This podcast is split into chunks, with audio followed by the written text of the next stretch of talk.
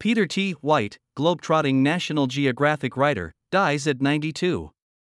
By Bart Barnes, The Washington Post, July 1, 2017. Peter T. White was a National Geographic writer and editor who slogged through tropical rainforests, hiked the Tyrolean Alps, examined the addictive and therapeutic uses of the opium poppy, and wrote about cannibalistic tribes in the Brazilian jungle who ate their dead as a gesture of respect. Mr. White died May 22 at his home in Washington. He was 92. The cause was respiratory failure and chronic obstructive pulmonary disease, said his son, Norbert White. Mr. White's 38 years with National Geographic included lengthy visits to Southeast Asia, which he described as a place of hope and terror, known for bloodshed and the beauty of its temples. From Laos in 1961, Mr. White wrote, The first rattle of machine guns, at 7.10 in the evening, roused around me the varied voices and faces of fear. Vientiane, the administrative capital, became known as the City of Bullet Holes, he wrote. He was among the early corps of American journalists to report on the region's protracted conflicts that morphed into a Vietnamese war that would engulf the full military might of the United States and rend the fabric of the American soul. For three decades, Mr. White was in and out of the region. In 1989, 14 years after Vietnam had been reunited under communist rule, he returned for the National Geographic story, Vietnam Hard Road to Peace, finding that the Hanoi based government was making overtures to a capitalist world and groping for ways to invigorate a sluggish economy. Saigon, the former capital of South Vietnam, had officially become Ho Chi Minh City. But to the man in the street, it was still Saigon. In 1986, Mr. White wrote about the painstaking search for clues and information from the debris at the Laotian site of a U.S. Air Force plane crash in 1972, with the loss of a 14 man crew. For nine days, investigators combed the newly discovered wreckage, finding some 5,000 bone fragments, many of them no larger than a rice kernel, Mr. White wrote.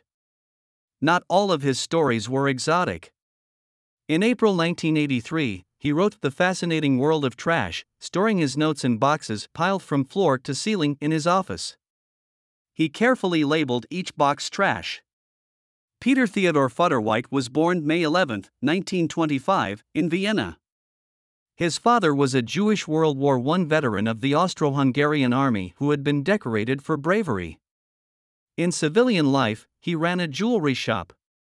The family lived in an upscale neighborhood of Vienna and took regular vacations in Italy and the Austrian Alps. In June 1933, when Peter was eight, his father was killed by a bomb tossed into his shop during an anti Semitic outburst of violence that followed Adolf Hitler's ascent to power in neighboring Germany. In September 1937, Peter and all other Jewish students were expelled from his public school. Six months later, the German army marched into Vienna, and Austria was absorbed into Germany. Within days, his family's jewelry shop, run by his mother after his father's murder, was plundered by Nazi soldiers. What remained was confiscated by the puppet Austrian government. Peter Futterweit, 13 at the time, left Austria via what came to be known as the Kindertransport, an organized pre World War II evacuation of children from areas under threat by Hitler's regime. He went first to England and then, on his 15th birthday, arrived in New York, where he met his mother, who also had fled their homeland. He became a copyboy at what then was International News Service and went to high school at night. When he turned 18, he was drafted into the U.S. Army and served in military intelligence in England, France, and Germany during World War II. He graduated from Columbia University in 1948, then became New York correspondent for newspapers in Australia and New Zealand and contributed freelance articles to the New York Times Sunday magazine. In 1956, he joined the staff of National Geographic in Washington. For a 1985 story on the opium poppy, Mr. White and photographer Steve Raymer visited 30 countries over 18 months. They interviewed and photographed drug addicts and dealers, doctors, scientists, police officers, and government officials for a story that examined the medicinal value and destructive power of the poppy plant. Mr. White retired from National Geographic in 1994. His wife of 52 years, the former Carol Henderson, died in 2014. Survivors include their son, Norbert White of New York, and two grandchildren. While serving in the Army during World War II, Mr. White became a U.S. citizen. At that time, he changed his surname to White.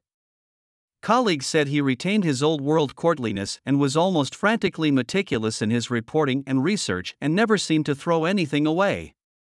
Lord, he was thorough, former National Geographic Society president and chairman Gilbert M. Grosvenor said in an in house memorial statement. Mr. White was questioned once by an editorial researcher about the accuracy of a statement in one of his stories that a remote stream deep in a jungle had become heavily polluted. Back to his office he went, rummaging about until he produced the proof a bottle of dark, thick liquid from the offending stream, which he'd brought back from the jungle.